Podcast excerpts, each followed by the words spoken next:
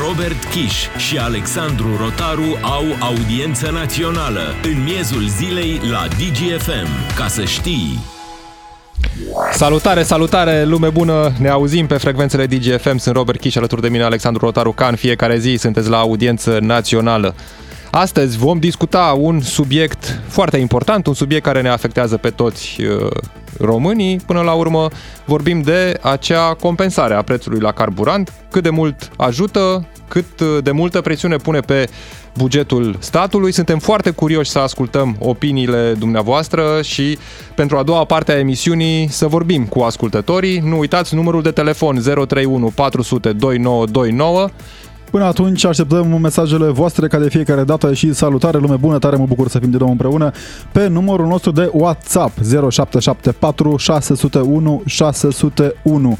Acolo auzim și vedem părerile voastre în timp real pe care le vom citi, bineînțeles, în direct aici pe frecvențele DGFM. Robert, ai zis o chestiune foarte interesantă cât ne afectează. Că mă gândesc că acum, de fapt, cam așa stau lucrurile, domnule. Această compensare de 50 de bani cumva mai mult ne afectează pe zona de moral-spiritual, dacă vrei. Pentru că ne gândeam și vorbeam cu Ramon înainte de emisiunea noastră despre uh, cum nu ne afectează prea mult, că tot de 50 de lei punem în rezervor acum când venim la muncă sau când mergem în oraș, dar e așa puțin interesant de văzut cum se schimbă cotațiile pe piața internațională la burse, dar în România, pentru că e o țară a stabilității, la pompă stau cumva lucrurile tot în zona în care au urcat. Ai cumva o satisfacție când vezi bonul după ce, bonul de la, după ce ai alimentat și vezi pe bon că ai făcut o economie. Doar la, pe bon vezi, pentru că până la urmă la pompă e același preț, pe bon vezi și cum te ajută statul și ajutor la care contribuie și benzinarii, 25 de bani benzinarii, 25 statul. Ei bine, au decis în coaliție, o decizie asumată de coaliția de guvernare aseară, ca această măsură să se prelungească atât pentru benzină cât și pentru motorină până la finalul anului, până pe 31 decembrie. Spun Aici... și pentru benzină și pentru motorină pentru că exista o discuție ieri. Liberalii ar fi vrut mai degrabă doar o compensare de 50 de bani pentru motorină pentru că, spuneau ei, prețul uh, pentru benzină s-a stabilizat a ieșit decizia din chinurile facerii. Înțelegem că e o dezbatere perpetuă acolo. Această coaliție care este în uh, gândire și în facere mereu de când a ajuns la guvernare, cu un ministru care vrea mai mult, cu altul care vrea mai puțin. Ne-a spus domnul vice uh, domnul prim-vice al PNL că este o căsătorie din interes. Iată că vedem practicile medievale în care familiile mari își măritau copiii sau își însurau copiii între ei ca să fie bine pentru țară, nu? Pentru regat. Cam Totul pentru se, stabilitate. Așa se întâmplă și acum. Nu o să intrăm în detaliile privind cine și ce rol conjugal are în această familie, dar știm că este de o, situație, de fază. o situație tensionată, o tensionată cum nu s-a mai văzut, pentru că urmează o iarnă grea. Este o realitate pe care o știm cu toții, este o realitate despre care ne-a vorbit și uh, președintele Comisiei Europene, ne-a vorbit și președintele Statelor Unite. Cumva toată lumea ne spune că urmează o iarnă grea. Acum, eu băiat crescut la țară fiind, mă gândesc că la mine o iarnă grea înseamnă că o să fie iarna grea o mătumare, știi? Nu știu ce înseamnă exact pentru coaliție. Sincer să fiu, aș vrea, că observ că sunt mai nevorbit de felul meu, aș vrea să vorbească, domnule, și cu mine cineva dintre guvernanți să-mi spună exact ce înseamnă iarna asta grea. Da, prețuri mici, bugetul prețuri mari, bugetul mic. Aia, cam asta înseamnă o iarnă grea, pentru că știm, ne așteaptă prețuri din ce în ce mai mari uh, la energie, iar uh, bugetul statului, care e acum în chinurile facerii, undeva în luna noiembrie, tocmai ne anunța Marcel Ciolacu că va fi gata acest buget, e un buget care suferă în continuare, pentru că statul are de recuperat din urmă deficite care au tot crescut de la an la an, după care ar trebui să găsească resurse financiare pentru a putea să ajute în oarecare măsură economia și românii să treacă peste această iarnă grea. Iată, una dintre măsuri, această compensare a prețului uh, la carburant, 525 de milioane de lei costă această măsură pentru următoarele 3 luni, 175 de milioane pe lună, dar grosul vine din uh, acea compensare a facturilor la energie până la finalul schemei, adică până la anul viitor, undeva la 40 de miliarde de lei. Iată un impact foarte mare pe buget. Poate Aici... bugetul să ducă și majorări de pensii, salarii, așa cum sunt anunțate. Ne spunea premierul mai devreme că cheia marilor succese sunt investițiile mari și dese. Investiții, investiții, investiții. Nu, asta spunea, am auzit uh, în știrile DGFM, chiar declarația domniei sale. Întrebarea este în ce investești, pentru că România are nevoie de investiții, este o realitate cu care ne confruntăm toți. Adică toată lumea vede că are nevoie de investiții până atunci, pentru că am uh, promis de fiecare dată că avem și un moment artistic. Avem un moment artistic astăzi, unul de factură străină, trebuie să recunosc, pe care o să vreau să-l auzim în clipele ce urmează. Este vorba de o piesă minunată pe care a dansat foarte multă lume. Acum dansăm și noi puțin așa pe ritmuri de muzică la DGFM, revenim imediat în ton cu vremurile. În ton cu vremurile de răstriște.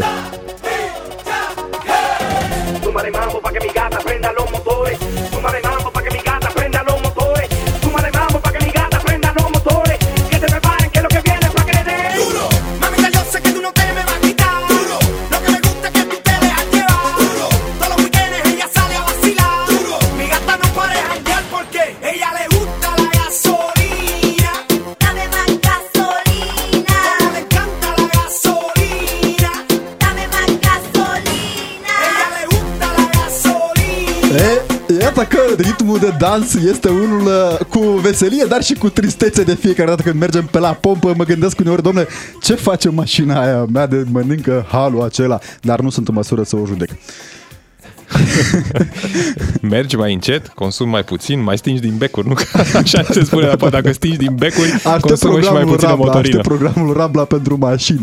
Uh, Robert, dincolo de maniera noastră, mai puțin serioasă pe un subiect extrem de serios, ca de fiecare dată avem și uh, un uh, invitat care știe despre acest uh, în calea prosperității României, știe despre această uh, pe ce este economia României, știe, bineînțeles, și despre cum afectează deciziile guvernanților pe termen lung. L-am tot auzit, a și tot fost pe, peste ocean și nu doar.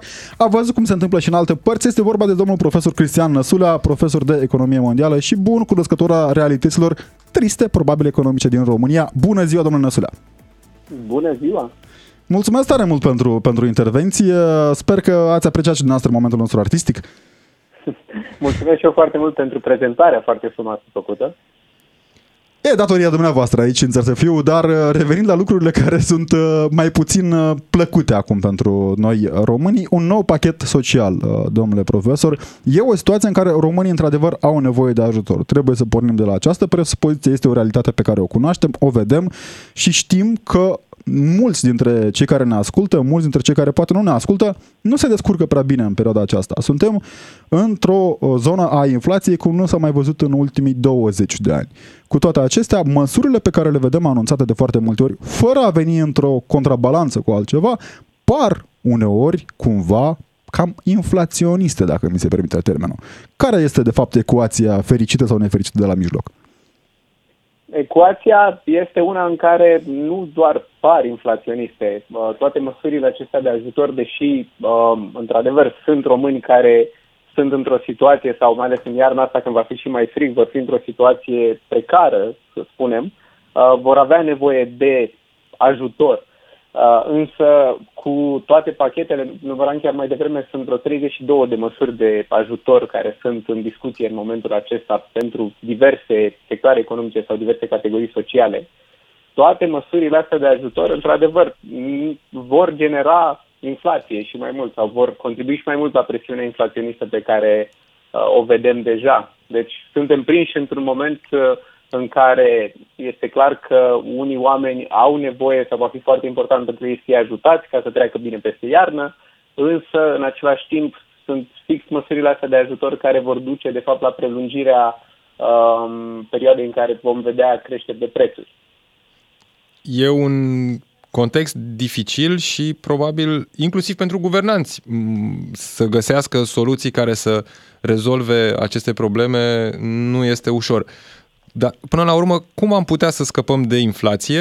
Pentru că văzusem și păreri că doar o recesiune poate duce la scăderea inflației, ceea ce desigur nu cred că este de dorit, uh, dar fără să fie afectată economia și fără să fie afectați oamenii. Eu aș spune că, din contră, dacă ajungem în situație de recesiune, vom avea probleme și mai mari. Uh, sunt șanse ca inflația să se agraveze, de fapt.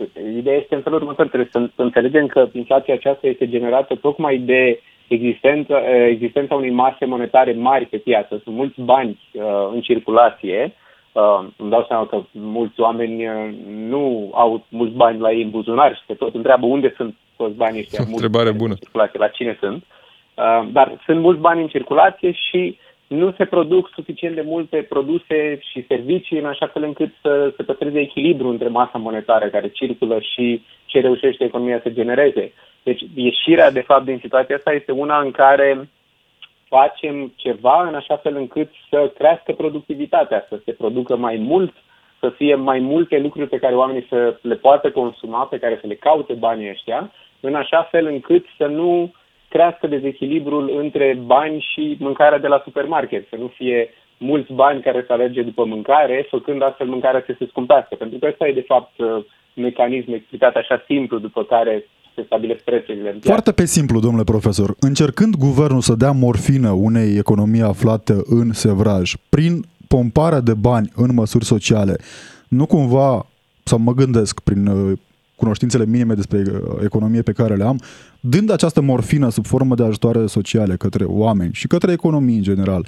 nu cumva există riscul ca morfina să te facă să vezi mai puțin ca în grena care se uh, manifestă din ce în ce mai amplu asupra modului în care există economia în România, pentru că avem totuși o zonă de economie, o zonă de investiții, o zonă de producție. Metafora e destul de bună. Adică metafora e destul de bună pentru că, uh, uitându-ne și la, de exemplu, la schema cu uh, uh, compensarea unei părți din prețul carburanților de care vorbeați mai devreme, um, este exact genul de măsură care face să nu se mai transmită toată informația către consumator. Practic, plătind un pic mai puțin la pompă, mulți consumatori nu și-au ajustat consumul. Practic n-au văzut, ok, s-au scumpit, s-a scumpit foarte mult benzina, s-a scumpit mult motorina, ar trebui să consum mai puțin, mai, nu știu, merg cu autobuzul, merg cu bicicleta, fac altceva ca să uh, economisesc pentru că mă costă pe mine în mod direct foarte mult. Pasând o parte, chiar și foarte mică din costul ăsta către altcineva, către bugetul de stat sau către concetățeni, practic, se deresponsabilizează oamenii și comportamentul lor nu este unul care să ducă spre o reechilibrare a pieței foarte rapidă. Aici este o altă problemă cu toate schemele astea de compensare, de fapt, să facem oamenii să consume la fel de mult cum consumau înainte să apară problemele, să aibă un comportament irresponsabil, practic, în unele cazuri și în felul ăsta să agraveze sau să prelungească situația de criză, de fapt. Bun, și aici totul vine în contextul în care am avut 2 ani extrem de dificili, în care economia a fost în sevraj și în care s-a dat iarăși, ca să merg mai departe pe aceeași metaforă, s-au dat cantități impresionante de morfină și alte licori către economie, binevenite de foarte multe ori pentru că au salvat o bună parte din întreprinderile mici și mijlocii. Dar în contextul în care venim după 2 ani de pandemie, extrem de dificil pentru economia din România, pentru mici uh, antreprenori, acum, având această zonă a problemei cu energia în primă fază, pentru că acolo de fapt este marea durere și acolo se declanșează o serie de reacții în lanț. Vom mai avea nevoie, vom mai avea cum să mai dăm un PNRR după criza energetică? Ce se întâmplă? Pentru că în momentul acesta pare că ai noștri guvernanți și nu doar ai noștri, la nivel european, acționează pe logica pompieristică. Domnule, aprinde focul, stinge focul. Pentru că măsura cu încă 3 luni de compensare la carburanți a fost anunțată cu 10 zile înainte de sfârșitul măsurii precedente. Mi-aduc aminte de domnul Vela care ieșea în pandemie la ora 23 noaptea și ne spunea că de la 4 dimineața avem alte reguli. Vezi, partea bună e că nu a fost anunțată pe 31 septembrie, când au modificat uh, codul fiscal sau, sau când au adoptat noua ordonanță din uh, Ce șansă? energie. Ce șansă? A fost anunțate, au fost anunțate măsurile pentru 1 septembrie de, în 1 septembrie. Ce șansă, exact da? asta e problema de cele mai multe ori, pentru că se iau măsuri uh, care fac să perceapă investitorii și piața contextul din România ca fiind unul instabil. Și atunci, din cauza asta, trebuie investitorii să-și ia niște măsuri de siguranță, antreprenorii, firmele și iau niște măsuri de siguranță. Vă mai dau un exemplu. Am văzut asta tot apropo de compensarea de la uh, carburanți. Practic, uh, prețul petrolului Brent a început să scadă, a scăzut deja destul de mult și ușor, ușor scad și prețurile pentru benzină și pentru motorine, dar mai încet, pentru că firmele din domeniul ăsta sunt precaute, pentru că mereu se așteaptă să mai vină o decizie din asta dată uh, de pe o zi pe alta sau uh, la care să aibă timp foarte puțin să reacționeze. Și atunci, de fapt, stabilitatea ar fi cea mai bună uh, măsură sau ar fi lucru pe care trebuie să-l urmărim uh, cât putem de uh, mult în așa fel încât având stabilitate și predictibilitate, firmele să poată să ne dea practic cel mai bun preț pentru produsele pe care le vând. Asta este cumva simplificat foarte mult. Asta trebuie să fie una dintre prioritățile, de fapt, pe care trebuie să le urmărească guvernul nostru într-o situație de criză de genul ăsta.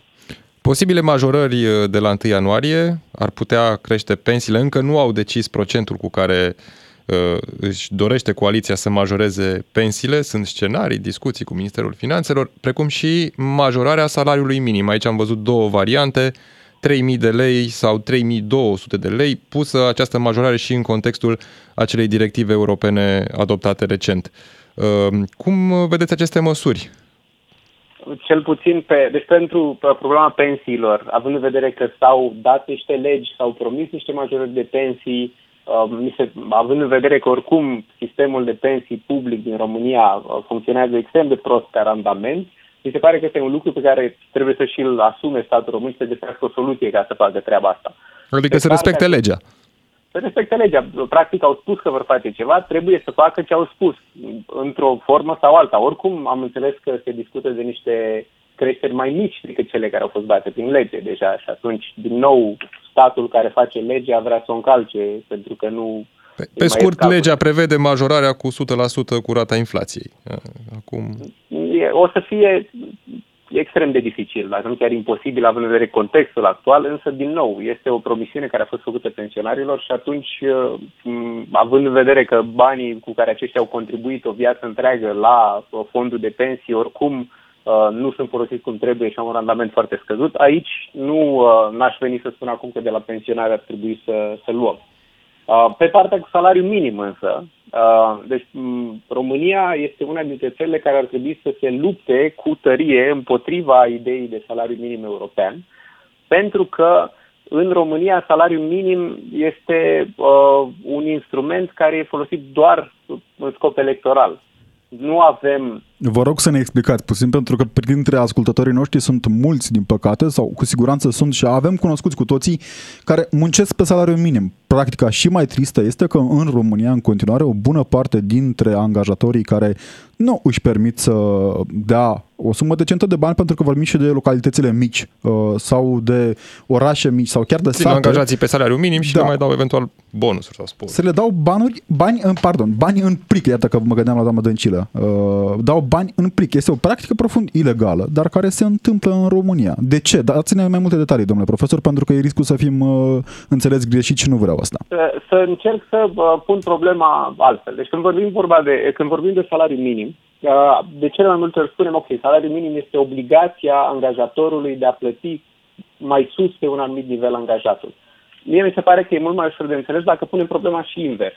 Practic, salariul minim spune că este ilegal pentru o persoană să-și vândă munca pe mai puțin decât a stabilit cineva de la București, din guvern, din Parlament, de unde s-a stabilit. Lucru care este extrem de problematic pentru acei oameni care, din cauze istorice, geografice și așa mai departe, nu sunt suficient de productivi ca să se ridice la nivelul acestui salariu minim. Și atunci, practic, de multe ori nu e vina lor, da? Locuiesc, cum spuneați, la, locuiesc undeva la sat.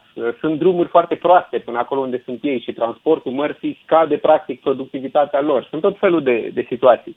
Și atunci, în momentul în care impunem un salariu minim de 3.000 de lei, de exemplu, asta înseamnă că o parte din muncitorii neproductivi din România nu vor mai avea voie, din punct de vedere legal, să lucreze. Practic, statul îi condamnă să stea pe ajutor social chiar dacă poate își doresc să lucreze, chiar dacă poate 2000 de lei uh, sau, nu știu, 1500 de lei uh, salariu pe lună pentru cineva care locuiește într-un stat mic undeva la capătul pământului în România, uh, ar fi un venit pe care persoana respectivă să-l prefere ca să nu trăiască Mai avem... cu foarte puțin dezavantajul timp. de a fi pe ajutor social. Pe scurt, da, două măsuri pe care ar trebui să le ia guvernul, pe care ar trebui să le ia, nu știu, cineva, astfel încât România să poată supraviețui în termeni decenți.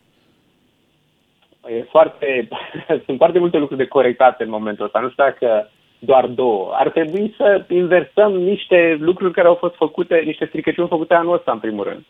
Mi se pare că decizia de a, a pune, de a impozita, practic, munca parțială cu jumătăți de normă, ca și cum ar fi uh, muncă cu normă întreagă, a fost dezastroasă, a făcut să dispară zeci de mii de locuri de muncă de pe piață și asta e un lucru care, o nedreptate care ar trebui să fie corectată, uh, ar trebui făcute lucruri care să ne facă și mai atractivi în momentul ăsta pentru investitorii care, forțați de războiul din Ucraina, forțați de situațiile care se schimbă în China, caută alte locuri unde să-și aducă banii. Asta trebuie să facem. Nu ne rămâne decât să sperăm că e DGFM și în sediul guvernului. Cristian Năsulea, mulțumesc tare mult pentru detalii și pentru explicații. Rămâneți cu știrile DGFM, ne auzim în a doua parte a emisiunii unde vom vorbi cu dumneavoastră la 031 400 2929 și nu uitați pe numărul de WhatsApp 0774 601 601. Robert Kiș și Alexandru Rotaru la DGFM în miezul zilei cu tine și cu cei care dau greutate evenimentelor. Ca să știi! Suntem din nou în direct la audiență națională. După cum vă spuneam în această parte a emisiunii, vom discuta cu dumneavoastră despre măsurile anunțate de guvern, despre această compensare a prețului la carburant. Cum ați simțit? V-a ajutat? Nu v-a ajutat? Ați simțit această economie în buget? Dar și despre Alte măsuri uh, propuse, majorarea pensiilor, majorarea salariului minim. Așadar, numărul de telefon la care ne auzim este 031 400 2929 și ne puteți scrie și pe WhatsApp la 0774 601 601. De altfel, uh, ne-a și scris lumea între timp pe numărul nostru de WhatsApp în legătură cu ceea ce am spus noi mai devreme ca fiind măsura anunțată de Moș Nicolae Ciucă în contextul în care toată lumea ne spune că anul acesta va fi Moș Gerilă în uh, Europa, în contextul uh, temperaturilor care nu știm cum va fi, cum vor fi, dar știm că vor fi în schimb probleme la capitolul aprovizionare cu energie. Ne spune un domn din Germania că în România pare că o problemă ar fi cu impozitarea foarte mare a salariilor și citez acum din uh, el, spune mai exact așa, eu în Germania pe 2700 de brut iau în mână 1970 net, adică în România câștigam 4750 brut și în mână doar 2650, ceea ce este groaznic. Impozitarea Ar trebui muncii. ca țara noastră să ia exemplul Germaniei la ca, capitolul de impozitare. De exemplu, ești sigur Ești singur, ai casa un an de impozitare și ți se trage din 3000 de euro 400-500. Mă rog, sunt o serie de exemple pe care le dă uh, dragul nostru ascultător aici în mesaj. Cert este faptul că noi avem această impresie că statul bagă cam mult mâna în buzunarul nostru. Cam Avem- jumătate așa din ce câștigi. Acum, ai și văzut cum arată guvernanții noștri. Au mâna mare, să fim serioși. Și mergem acum în direct la Buzău, unde este George. Salutare, George! Alo, vă salut. Uh, Scutariu George din Buzău, satul Colțe. Salutare, salutare.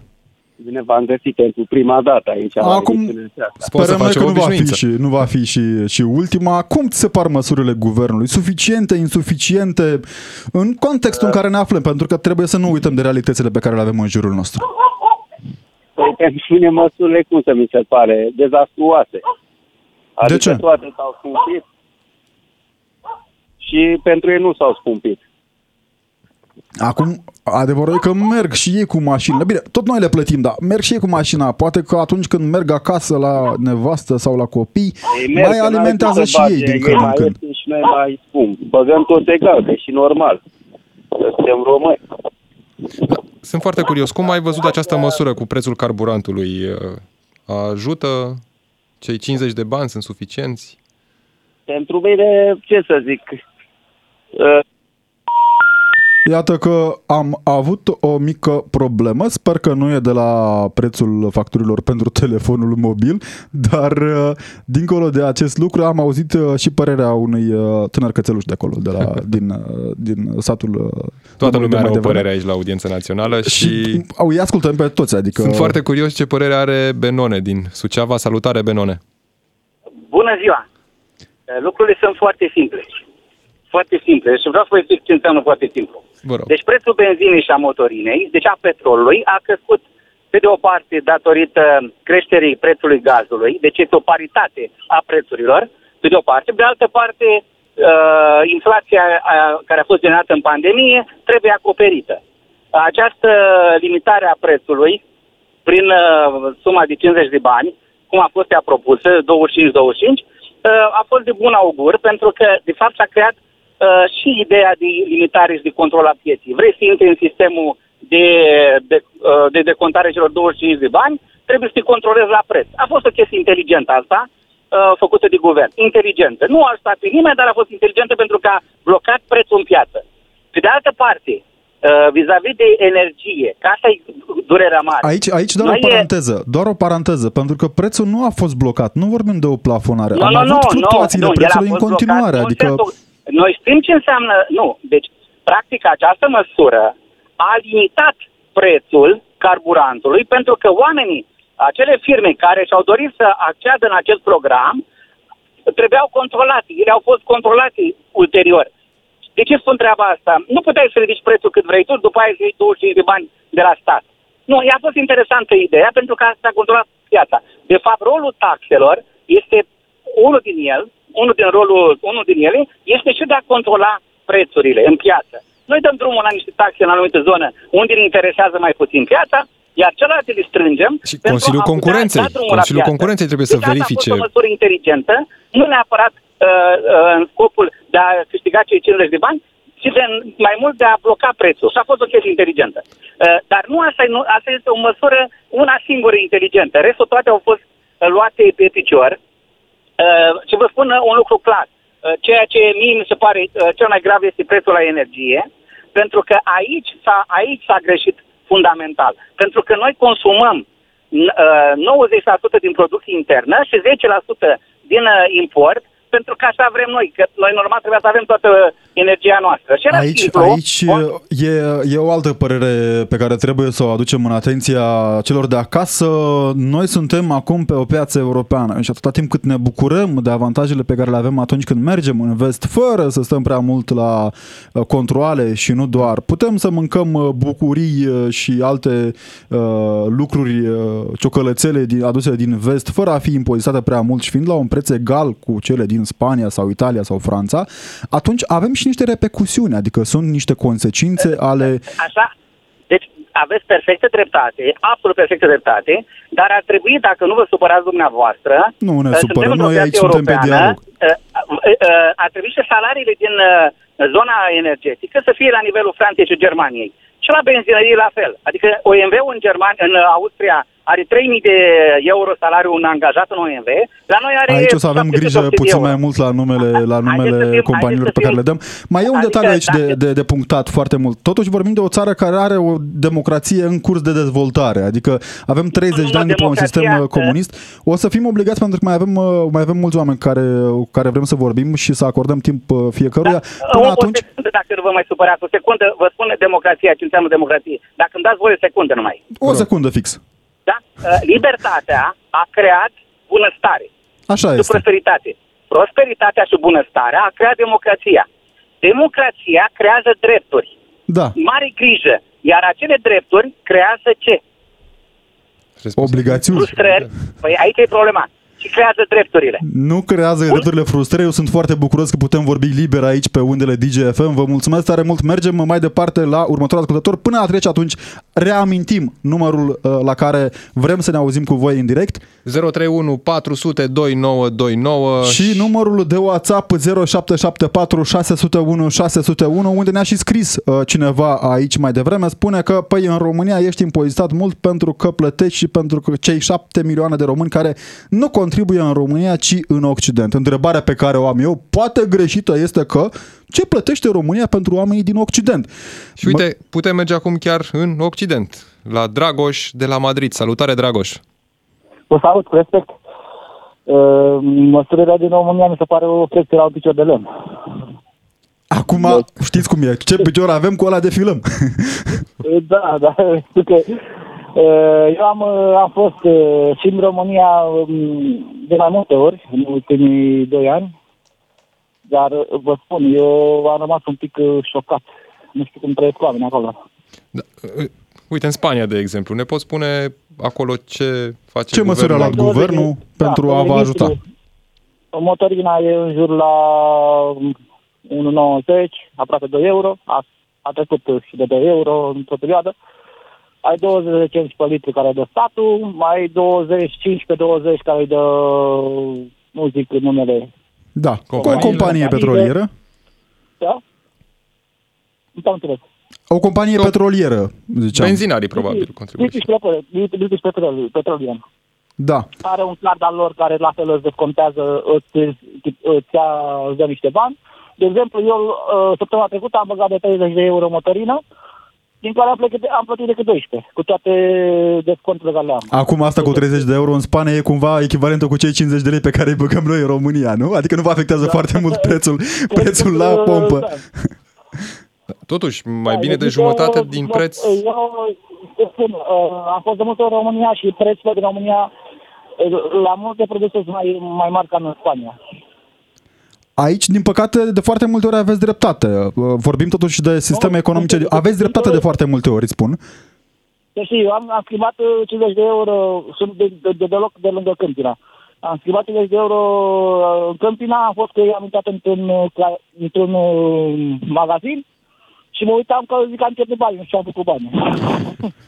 E, e o realitate pe care o O conștientizăm simțim cu în fiecare toții zi asta. și e cumva o realitate găsită la nivelul întregii Uniuni Europene. Acum, ca tot spuneam de ce fac românii care vin din afară, ce face un român când nu are bani? Bineînțeles, schimbă 100 de euro. de 50, foarte multe din ori, păcate. banii sunt uh, veniți tocmai de la cei 7 milioane de români despre care vorbea doamna de mai devreme în mesaj, care contribuie la dezvoltarea economică a României foarte mult. Investițiile pe care le vedem în satele din România, mai ales în case, în mașini, în terenuri, în proprietăți, sunt investiții care duc bani la buget.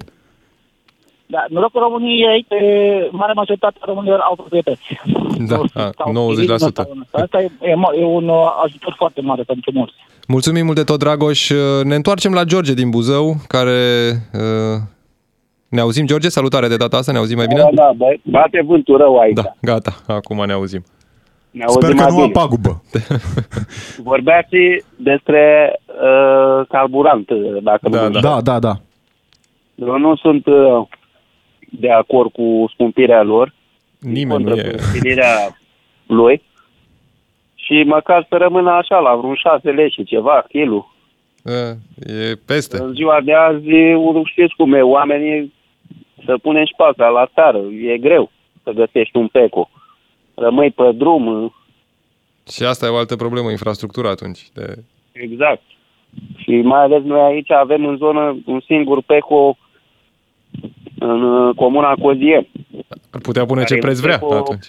Poftim? Zic, ar putea pune ce preț vrea dacă e... Nu prea poate, Nu când ți prea aduce poate. aminte, Vine atunci a Consiliul fost Concurenței, pe cu da. acela Aici din nord. zice, trece, se ba scade, ba crește, ba rem, să rămână un preț fix.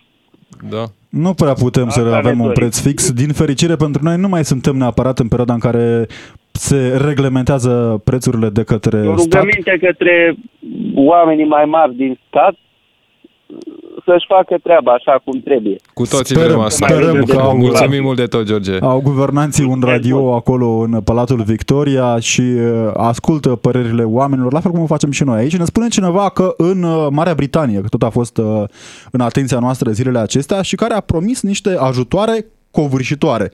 Vorbim de zeci de miliarde de lire sterline care vor intra în buzunarele oamenilor sub formă de ajutor. Ne spune cineva acolo că din luna octombrie statul decontează 67 de lire sterline pe lună la gaz și electricitate pentru fiecare gospodărie timp de 6 luni, ne spune Marius. Uite, o măsură cumva similară cu ce avem uh, în România, doar că acolo e o chestiune fixă, nu, depinde, nu depinde de dacă ai centrală în casă, dacă ai centrală pe electricitate, nu te mai încadrezi la plafon, dacă nu ai becul care trebuie, iarăși nu te încadrezi la plafon și o grămadă de variabile pe care guvernul României le-a omis din calculul său. Poate modifică ordonanța în Parlament, că tot a ajuns în Parlament și ne tot spun că o vor modifica. Aurel e în direct cu noi de la Arad. Salutare, Aurel! Bună ziua! Îmi pare bine că am intrat. Și noi ne bucurăm. Aș vrea să, să ridic o problemă.